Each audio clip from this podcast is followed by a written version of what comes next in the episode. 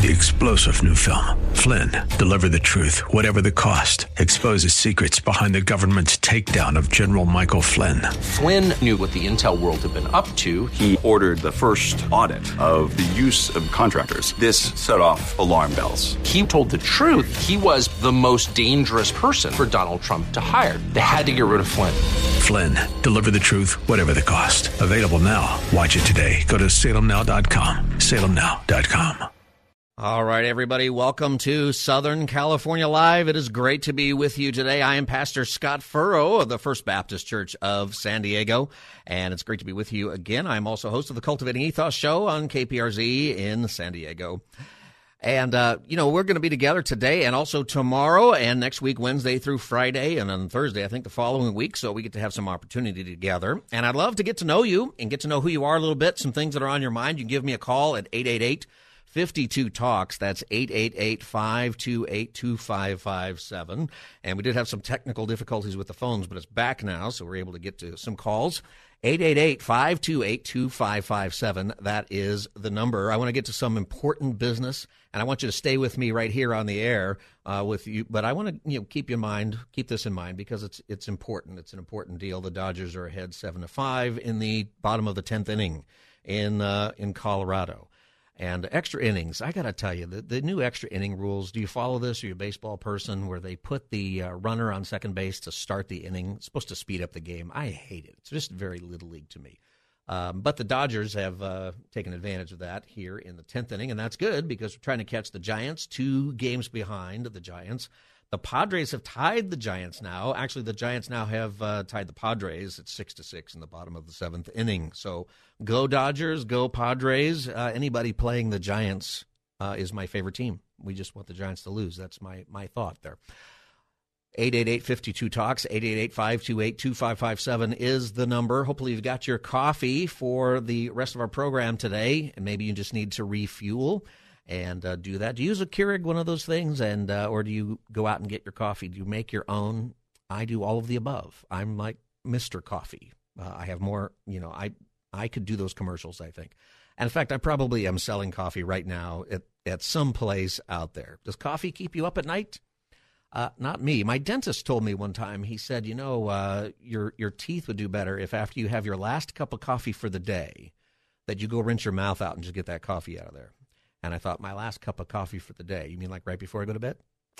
And uh, yeah, it just doesn't really affect me that way. Um, although my wife would disagree because uh, I tend to talk too fast. So I'm just going to try to slow it down here for the program. Here's something I want to do uh, this hour. There is so much stuff out there that's just negative, and it brings us down. And if you watch the news, there's crazy stuff going on. I want to talk about optimism. And I want to talk about it from the context of our faith as Christians, because I think that Christianity should be known as an optimistic faith. Are you optimistic? I mean, there's, I, I mean, not about temporal concerns, okay, things of this world. There's all kinds of things that, uh, you know, it's very hard to be optimistic about uh, a great many things today. And but I think when you have an optimistic attitude from a Christian standpoint, you realize that there is nothing going on that somehow is throwing God's plan off. There is nothing going on that is going to take away from your salvation if you know Jesus. There is nothing that is going to take away from the eternal reward that you get if you know Jesus. There's nothing that's going to take away from the the mission that you have every day in this life if you know Jesus. And there's great reason to be optimistic. And I think it matters for those of us who are in the church because we need to be light and salt. And I'll tell you what, in the history of the world, people who are not optimistic, they don't get to be light and salt. People don't really uh, spend a lot of time with them, or you just connect with them because they're all so negative. I like to say this, you know, in church, when you come to church, when new people are visiting your church, most of the time they're not asking the usher out front, "Hey, tell me where the uh, negative people are. I want to go sit with them." You know, they don't say that. They want to have a good, you know, and if they are saying that, you know, holy cow, you, you've got you know some problems. But most people don't. You want to sit with people who are friendly, who smile, who you know st- they're they're not fake. You don't want to be fake. Okay, being optimistic is not about being fake, but it is about uh, being able to realize whose you are, who you are in Christ, what your mission is, And uh, so I want to ask you this question. I would love to have you call in, call me, and tell me what you're optimistic about. What kinds of things are you optimistic about? Maybe you need a minute to think about it because there is so much negativity in our world. Maybe you need a while to think about it. You know, I am with all the chaos in the world and coming from it as, you know, a, a pastor where I see some pretty rough stuff.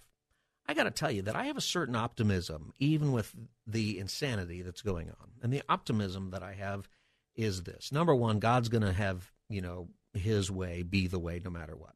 And maybe we are winding things down. Maybe, and this is optimistic too, maybe this is the end times. You know, I was talking to a pastor the other day. He thinks we're already in it. And I said, you know, what do you mean you're already in it? You, you're like uh, out there uh, preaching all the time about the rapture. Did that already happen and we got left behind? And he said, no, I've changed. I'm now mid trib. And he changed his position. Now he thinks it's happening later because he thinks we're in it. I don't agree uh, in that case, but I can see where people are going with that.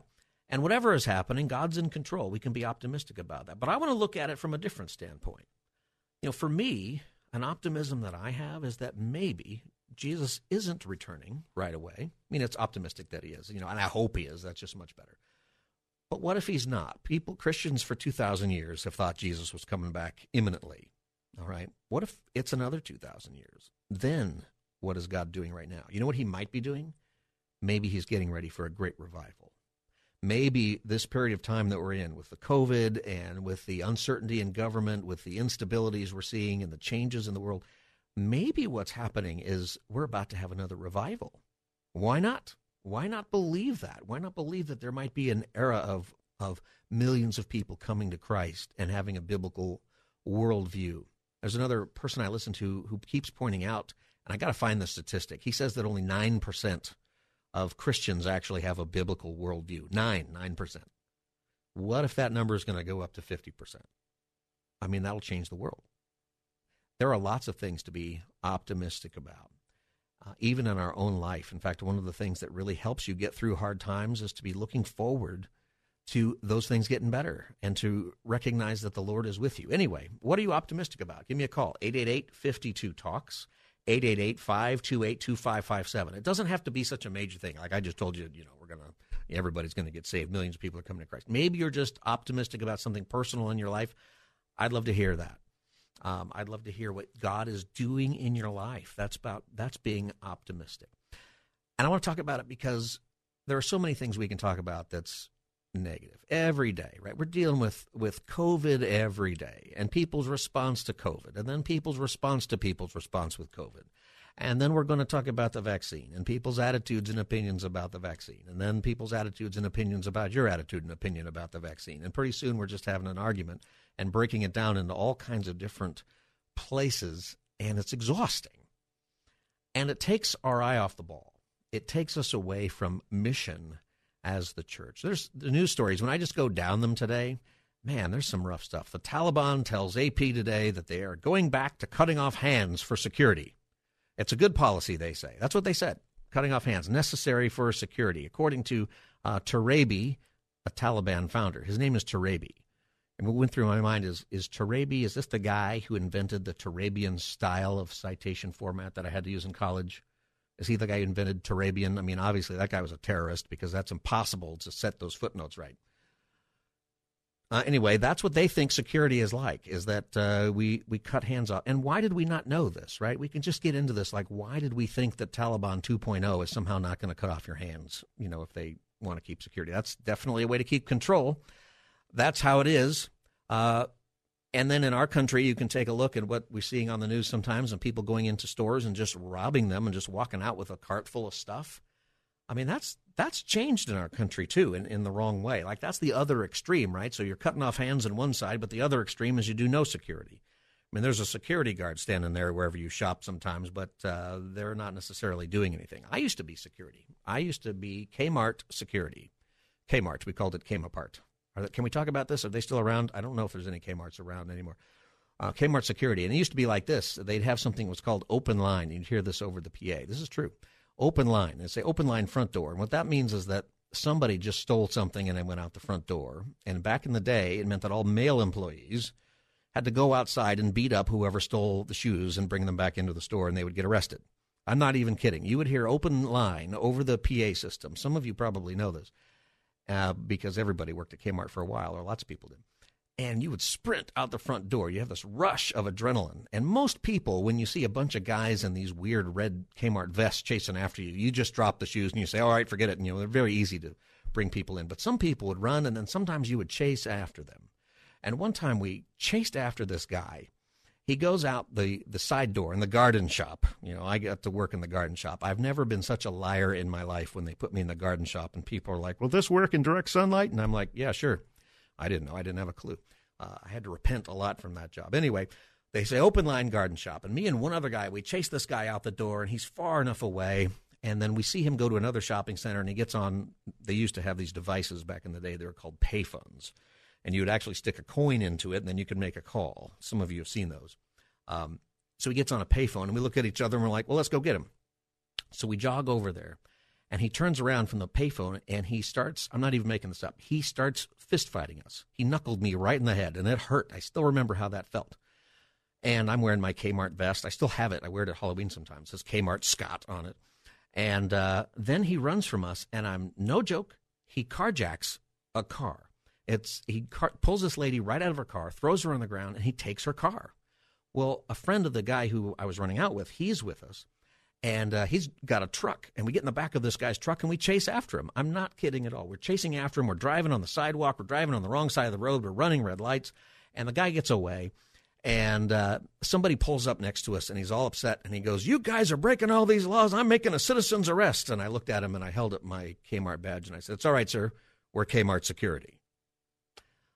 Those days are gone. Uh, I I don't think you're allowed to do any of that. Do you work at you know Target or one of these places I, as security? I don't think you get to do that anymore. The world has changed. It seems to me we need some balance, right? What are you optimistic about? What are the things that you are looking at in your life and you go, you know what? I'm going to be optimistic. I think it's a choice, but I also think that it is something that is a trait of people who follow Jesus. It's something that we can grow in, being optimistic. How do you view the future, generally speaking? Uh, your family life, your personal life, your church life, uh, your country, uh, your dating life, whatever it might be, your job. We live in such a negative world. Most news isn't even news unless it's bad, right? And the reason you can fill up the news with bad stuff all day long, 24 7, is because there's so much bad stuff out there. I mean, we just had, you know, an election in California, and we're revving up for the next one. You know, I heard somebody today saying there's only 400 and some days till the midterm election. Great. And now in our election coverage, it's basically here's the ads. If my opponent wins, he's going to kill you. That's where we've gone in our politics. Uh, why do political campaigns use negative ads? Uh, I used to work in political campaigns, kind of in the background and planning some ads, which is hilarious uh, all the stuff that you don't do. You know, I have to repent from some of that, or I had to back in the day. Uh, the reason that campaigns use negative ads, and you always have these candidates come out and go, well, it's going to be a positive campaign, and I want my opponent to pledge to no negative ads. And then the opponent pledges to that. And uh, that goes out the door in about 10 minutes. And you know why? It's because negative ads work, because they drive fear that instead of being positive, you scare people to death about their opponent or you scare people to death about whatever, and that's how things go generally speaking, the world is influenced more by the negative than the positive. The world is motivated by fear rather than faith. Here's a question for you uh, How are you motivated? What motivates you? We are called scripturally to have wisdom. Wisdom is knowing the realities of the universe and being able to navigate through it in this life. Wisdom is recognizing that reality is persistent, that there are certain things that are true and uh, they're going to they're going to catch up with you. I heard somebody once say that reality bats last, and uh, that's true. Reality is always going to be there. And here's a reality that if you're struggling with this, and I think we struggle because of social media, we struggle more than ever before because of social media, because of all kinds of things. We struggle. We struggle because of the news. It's always negative. There's so much negative stuff, or even the positive stuff we see on social media it hits us as negative because it makes us covet or it makes us imagine we had somebody else's life and we compare our life to theirs. You know, they're showing their smiley picture in Hawaii. What they're not showing is their roach infested room and how they're screaming and yelling at the kids all the time. Nobody takes a picture and posts that. How are you motivated? See, the political process, while it is necessary and it's necessary for us to be a part of it, it has little to do with how God is saving the world. Did you know that? That the political process, it's it's in God's control. He's picking the leaders ultimately that go all about his plans. You see, Joe Biden has plans. I'm not sure if anybody knows what they are, but they have plans. Vice President Harris has plans for what to do uh, just in case Joe Biden has no plans, which could be the case. Uh, and Gavin Newsom has some plans. There are people running for mayor of Los Angeles right now uh, who have some plans, I guess. But the fate of the kingdom of God does not depend on political contests. There is biblical wisdom that demands that we understand that. And if your optimism is based on who wins an election, or if some policy happens, then you're not seeing the whole picture. Am I optimistic about how Governor Newsom is running our state? No, I'm not. I'm really not. However, as a Christian, my hope isn't there. You know, personally, I thought it'd be amazing to have Larry Elder as governor, even though I thought the state house is controlled by the other party. He's not going to be able to do a whole lot, but it would have changed the conversation. Um, but that didn't happen. And see, as Christians, that, that just wasn't God's plan, but God's plans are much better. Christianity is expressed in optimism. So let's talk about optimism this hour. The number is 1 528 2557, 888 52 Talks. Uh, let me take a call here from Bill in South Bay. Bill, uh, you're on the Southern California Live program. Hello, Pastor. How are you? I'm fine, Bill. Thanks for calling. Uh, you're welcome. I think one of the biggest problems in our society, and I think this goes back to the counterculture in the 60s, the hippies, and there were some good things in that era. There were some, obviously, some tragedies and some things. And one of the worst things was Dr. Benjamin Spock said something I was thinking about, and I think it relates to a lot of behavior today, that they, the idea of liberty with license is a failure and it's never worked. And he regretted that before he died and he turned back to his Christian faith.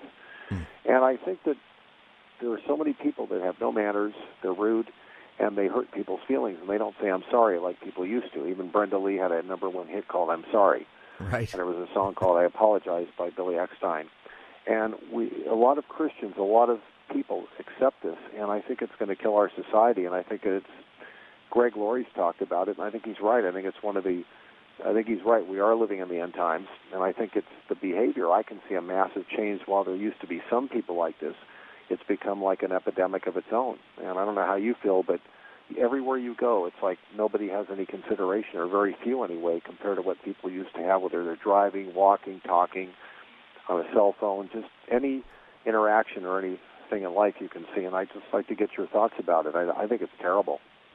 Yeah, uh, thanks for calling, uh, Bill. I appreciate that. You know, I think I think most people feel that way. If you've been around for a while, you know, and you're talking about uh, you know an era that was a long time ago and what happened, you know, and what happened with the hippies. And you're right, not everything was bad that came out of that era, but lots of things were. You know, and the hippies were kind of interesting, the stuff that they talked about and wanted to do and kind of against you know consumerism and lots of things, but it didn't really work. And so what you did as a hippie is that uh, you cut your hair and you got a job with Merrill Lynch and you made a million dollars and you became the me generation, right?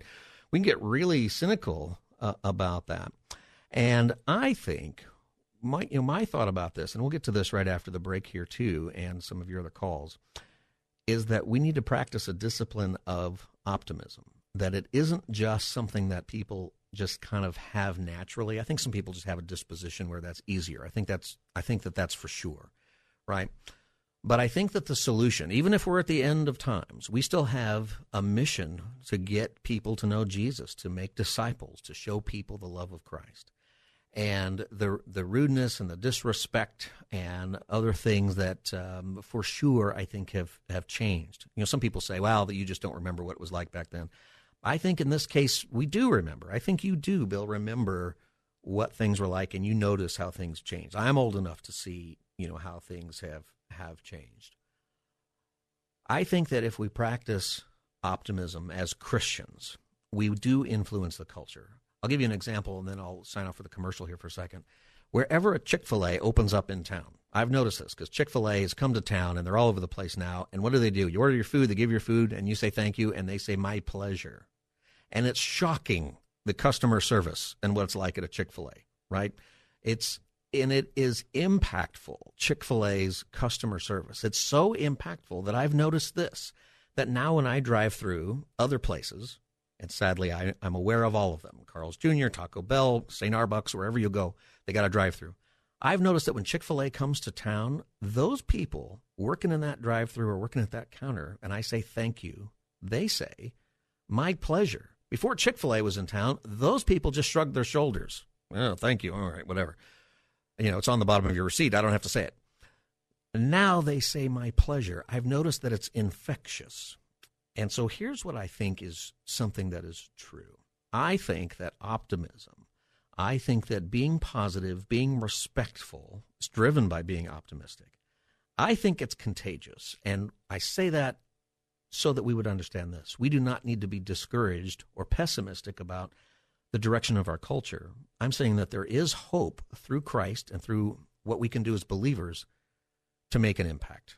We see that with Chick fil A. We see that in different companies that just have a better philosophy. We see that in churches that have a really good philosophy with how they greet people and how they're kind to people. There's so many things. We're going to talk about optimism here at the at the break. I'm Pastor Scott Furrow. This is the Southern California Live program. It's great to be with you, and uh, I'd love to have your phone calls. The number is 888 528 2557. We're talking about optimism. Tell me something you're optimistic about. Tell me your thoughts about this subject. 888 528 2557. I'm Pastor Scott. We'll be right back.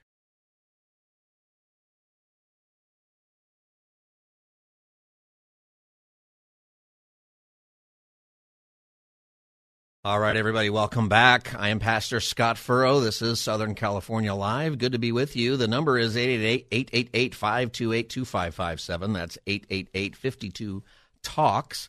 And we're talking about optimism. And um, I'll take your calls here in just a couple of moments. I see a couple of you. Thank you for waiting on there through the break. Um, and uh, incidentally, in, in news here, the Dodgers have won seven to five, home run by Max Muncy. So the Dodgers beat the Colorado Rockies and keep pace with the Giants. The Giants are playing the Padres right now in the eighth inning.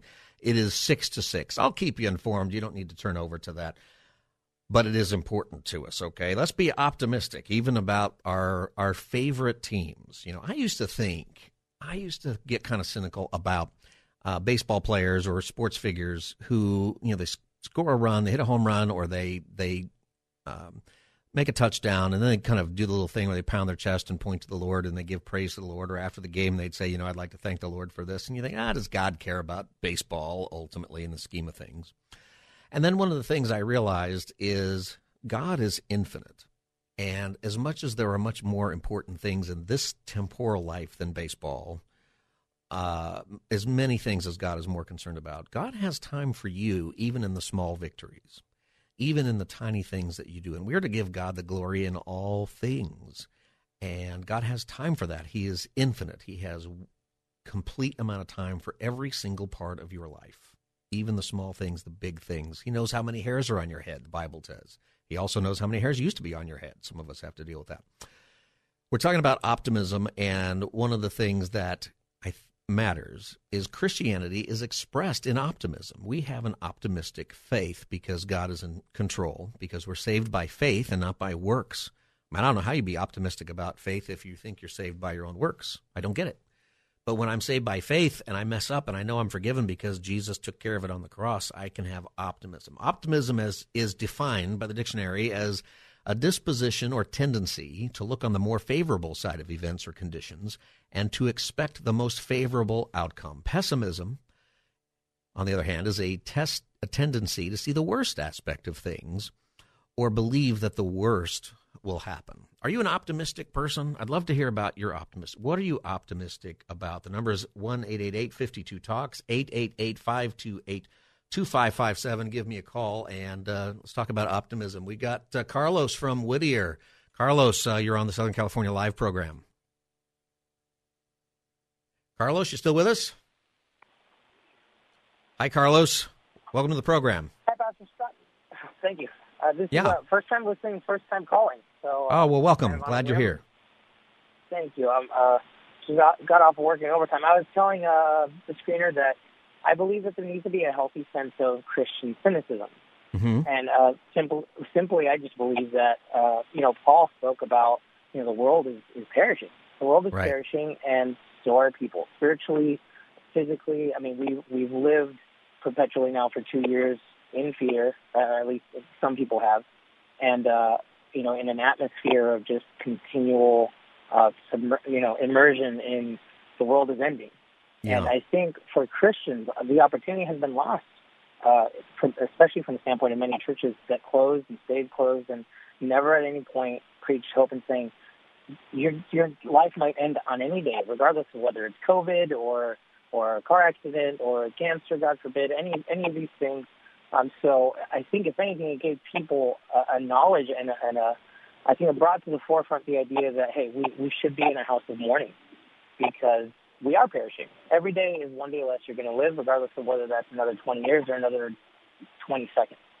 Um, and I think that as Christians, the optimism needs to be you know, obviously in Christ, and I think it refocuses us to remember that we are in a perishing world and to not lose the opportunity to tell people, yes, you, you know, you may survive COVID.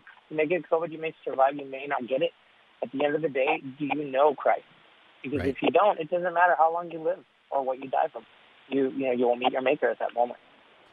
Yeah, I think that's a good call. And, uh, you know, I think we have to be careful with our uh, cynicism. And thank you for calling, Carlos. Thank you for joining us on the program today. Really glad right, that you're, you, Pastor Scott. you- you're listening.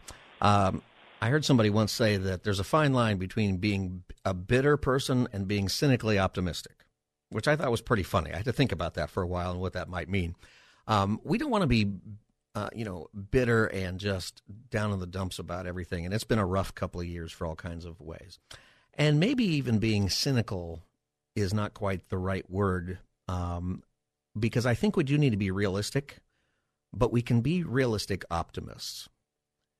You know, in the book of Proverbs, optimism is one of the attitudes, the dispositions that is expressed in the wise person. Okay, the wise person is the optimistic person.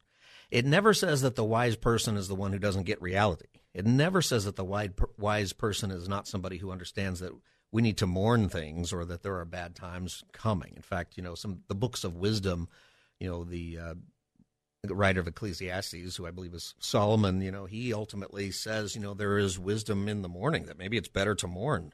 Um, there's a reality that's there. But the way we interact with people, it's expressed in, in the Proverbs as a cheerful heart. Proverbs seventeen twenty two. It says, A cheerful, cheerful heart is good medicine, but a crushed spirit dries up the bones.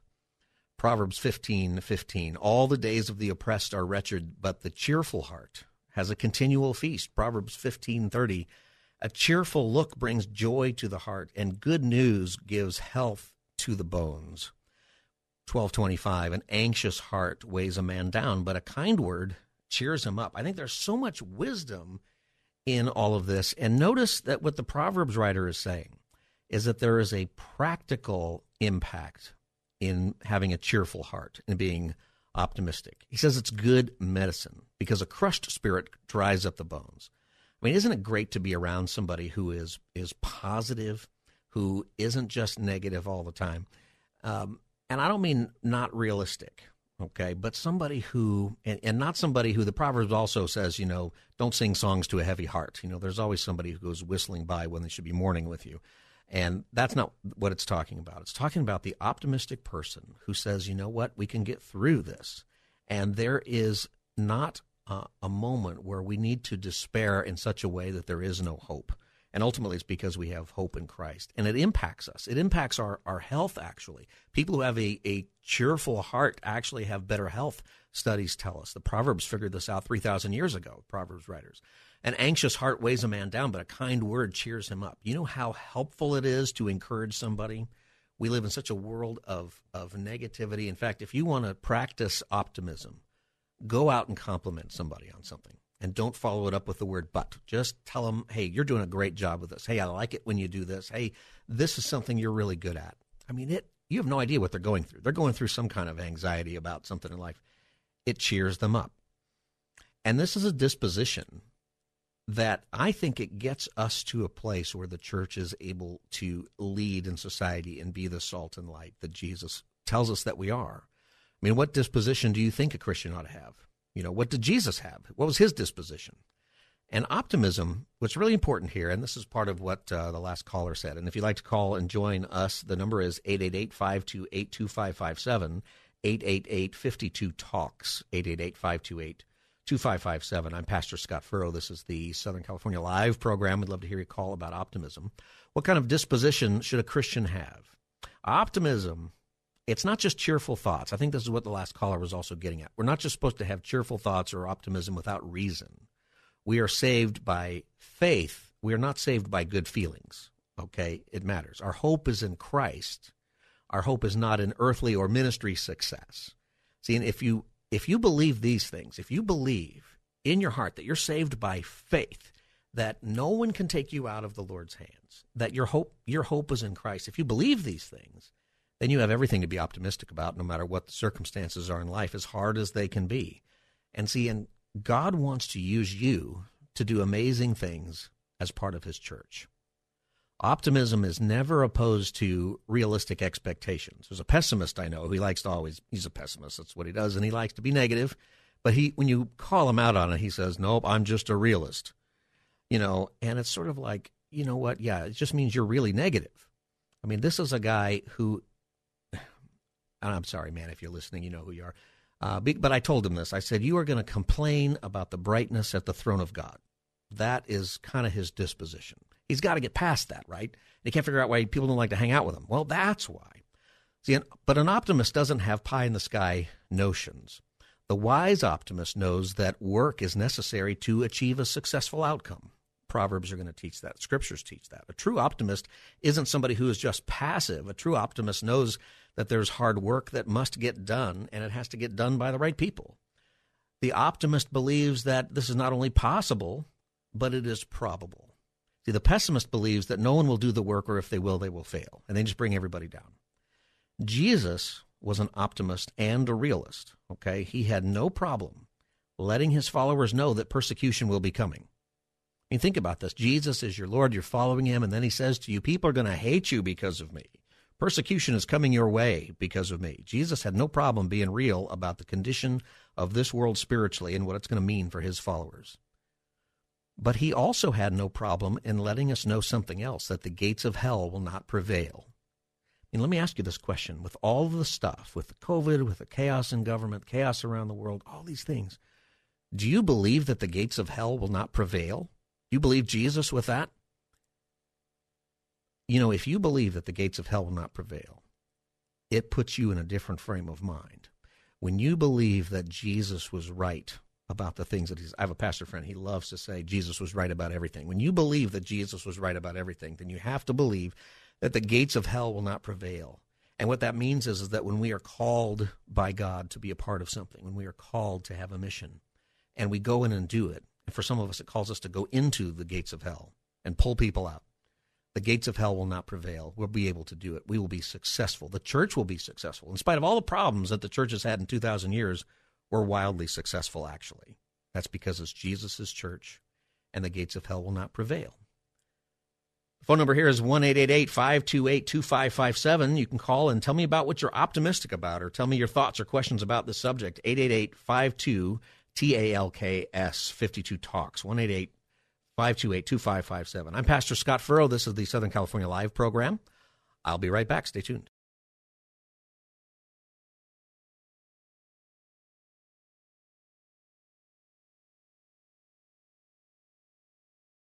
All right, we are back. I'm Pastor Scott Furrow, your guest host for today on Southern California Live. It's great to be with you.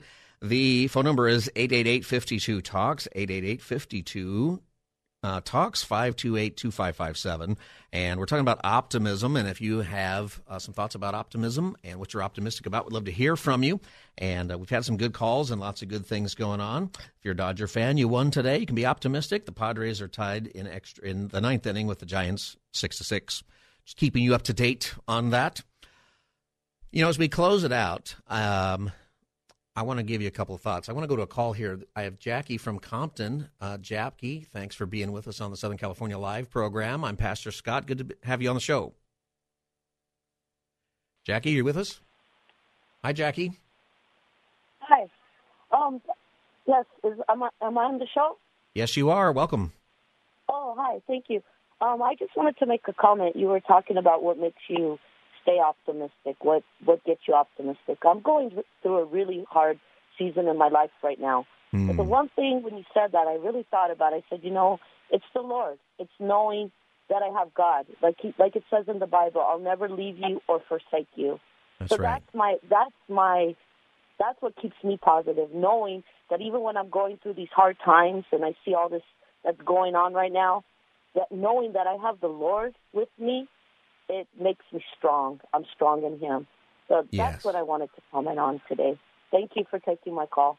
Jackie, thank you for that. And uh, Jackie, you know, whatever you're going through, um, you know, I'm just going to real quick say a prayer for you, um, and I want you to stay optimistic. Okay, it is something that will help you get through those things, and you are hundred percent right to lean on the Lord because when we lean anywhere else, it's just going to fail us. But the Lord will never leave you and forsake you. That's part of believing in Jesus, right? It's not just believing in Jesus; it's believing Jesus that his words are true. And when he promises not to leave you or forsake you, he means it. God, I just thank you for Jackie. And I just want to, whatever she's going through, God, I pray that you give her comfort right now, that you work out those details and that you continue to give her confidence in you and optimism. Uh, we thank you, Lord, for her call and whatever is going on in her life, Lord. Just bless her right now. Thank you, Lord, for her. Keep her um, aware of your presence and your love for her. In Jesus' name, amen. You know, when we talk about optimism, her approach is exactly what we need to do.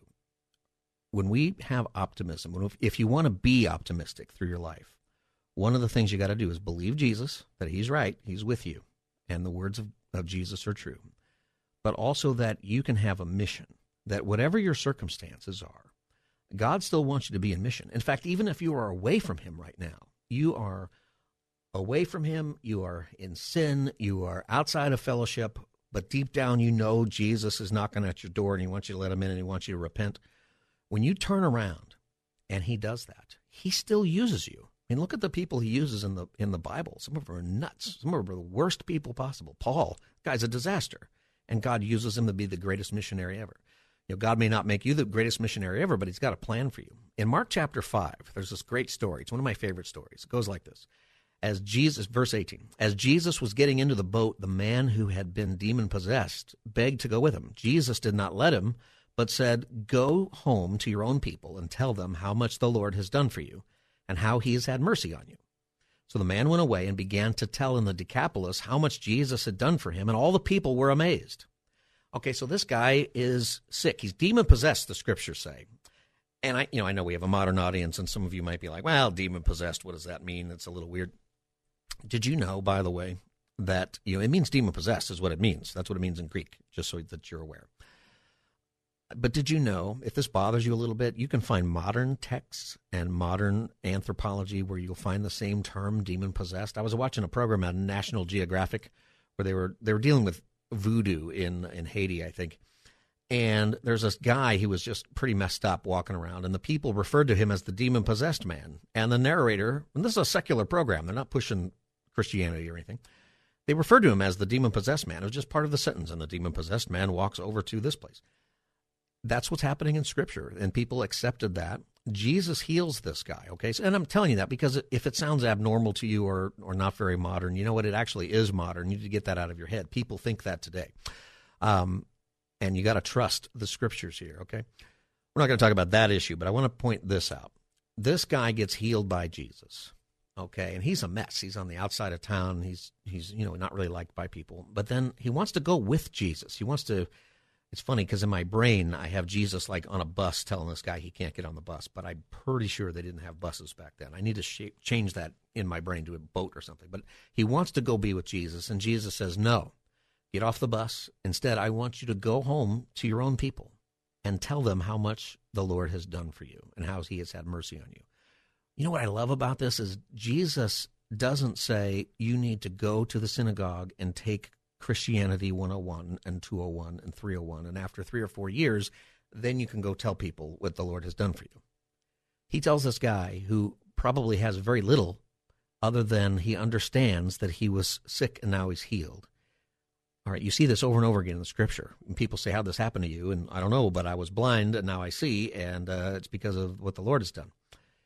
He goes away and he says, Jesus says, go home to your, some translations say family or friends. The word here is a Greek word, it's oikos. And if you listen to me a lot, you hear this word a lot. And oikos, it means relational world. In the Greek world, you understood your oikos to be the people that you interact with on a regular basis. So they're your family or they're your, your coworkers, the people that you lived with, your, your literal next door neighbors. Oikos. He says, go to your people. Your oikos is your people. If you want to know who your oikos is, everybody's got an oikos. You've got one. It's your people. The guy wanted to be with Jesus, but he says, no, you go to, you go to your people. You know, very often in our life, we have a notion of what we think Jesus would want us to do, but in reality, it's something different. And sometimes, you know, being on that boat or bus in my brain with Jesus feels safe. It's get me out of here. And uh, remember that Southwest ad, you know, want to get away? Yeah, I totally relate to that. Maybe being with Jesus gets me off the hook. But the mission that Jesus has for us is to let other people know what Jesus has done for us. And the thing is, it's not to let people know what Jesus has done for some other person. What has Jesus done for you? And Jesus' mission for us is not to huddle inside the church building and then not run any plays when we're outside. You know, his mission is for his followers to make disciples, and we get together in the church building to edify and to build each other up and to worship, and it's important. It's important that we do that in person. If you haven't been back to church yet through COVID, uh, this is a real good weekend to do that. Every weekend is go, be a part of it but to realize that your mission is outside. And, and let me tell you something if you want to be an optimistic person, you will be optimistic when you get on mission with Christ. You will, when you care about your people, when you care about the people that God has placed in your life. See, these people were amazed at this guy. How could he be so effective? How does he suddenly have this story? Uh, and you know why? This guy was an optimist. Suddenly he has a cheerful heart, obviously. He didn't go out and say, Oh, these people never believe me that the Lord did this for me. He didn't go out and say, "Oh, they won't listen to me," and he didn't go out and say, "God can't change them." You know, he wasn't an Eeyore about it. See, pessimists become spiritually paralyzed, and they can't do what Jesus wants them to do because they're afraid or they're too consumed with their own difficulties. We're called to not be afraid and to be optimistic that God has a plan, and that plan is going to work out. Here's a way to be optimistic get on mission. Figure out who your, your oikos is. I'll tell you to do this a lot, but figure out who the people are that God has placed in your life. The people you live with can be your family or roommates, people you live next door to. Maybe you don't know them as well as you should, but you know them a lot, right? You know if they're screaming and yelling at each other, and they know if you're screaming and yelling in your house. You probably know more about your next door neighbors than you think, and they know a lot about you. The people that you work with, or the people you go to school with, the people that you genuinely spend time with. list those people, like actually write them down and pray for them every day. And then realize that God has a plan to use you in their life. And you can be you can choose here. This is your choice. Be optimistic about it or pessimistic. God wants the God has those people on your list that you wrote down um, because He's put you in their life for a reason. And if you're saying to yourself, "Well, I don't have a great testimony," you know, I'm not like this guy who was demon possessed, or some of these people who've been healed or whatever. Here's what I think you're going to find out. When you pray for these people that God has placed in your life, you're going to find out that there is something that you've struggled with, something you're going through, something you've gone through, something that is on your heart, something that God has worked out with you that just happens to be the same thing as somebody on your list is going through. And you find out that God has purposefully and providentially placed you in their life at the right moment. That's how God does things. That is the way that He takes care of things. Be optimistic, be in mission, and believe Jesus. Believe his words. Everybody, we're out of time. It has been great to be with you today, and I'll be back with you uh, tomorrow on Southern California Live. And uh, we're live at 3 o'clock, 3 to 5 in Los Angeles. And uh, this hour will be the 2 o'clock hour in San Diego, and we'll be on here at 3 o'clock. Go to KKLA.com and KPRZ.com to check out what's going on with your favorite radio stations right here. Thank you for joining me. I'm Pastor Scott Furrow. I'll be back with you again tomorrow. God bless you. Have a great night. Three star general Michael J. Flynn, head of the Pentagon Intelligence Agency, knew all the government's dirty secrets. He was one of the most respected generals in the military. Flynn knew what the intel world had been up to, he understood its funding. He ordered the first audit of the use of contractors. This set off alarm bells. The explosive new documentary, Flynn, Deliver the Truth, Whatever the Cost, uncovers the facts behind this scandal. Flynn told the truth. He was the most dangerous person for Donald Trump to hire. I find out the worst enemy that I'm going to face in my life is right here in America. They took my assessment and they wanted me to change it. And I was like, I'm not changing it. They had to get rid of Flynn. With in depth interviews, archival footage, and never before seen personal records of the man behind the headlines. I just felt like I was drowning. Flynn, deliver the truth, whatever the cost. Available now. Watch it today. Go to salemnow.com. Salemnow.com.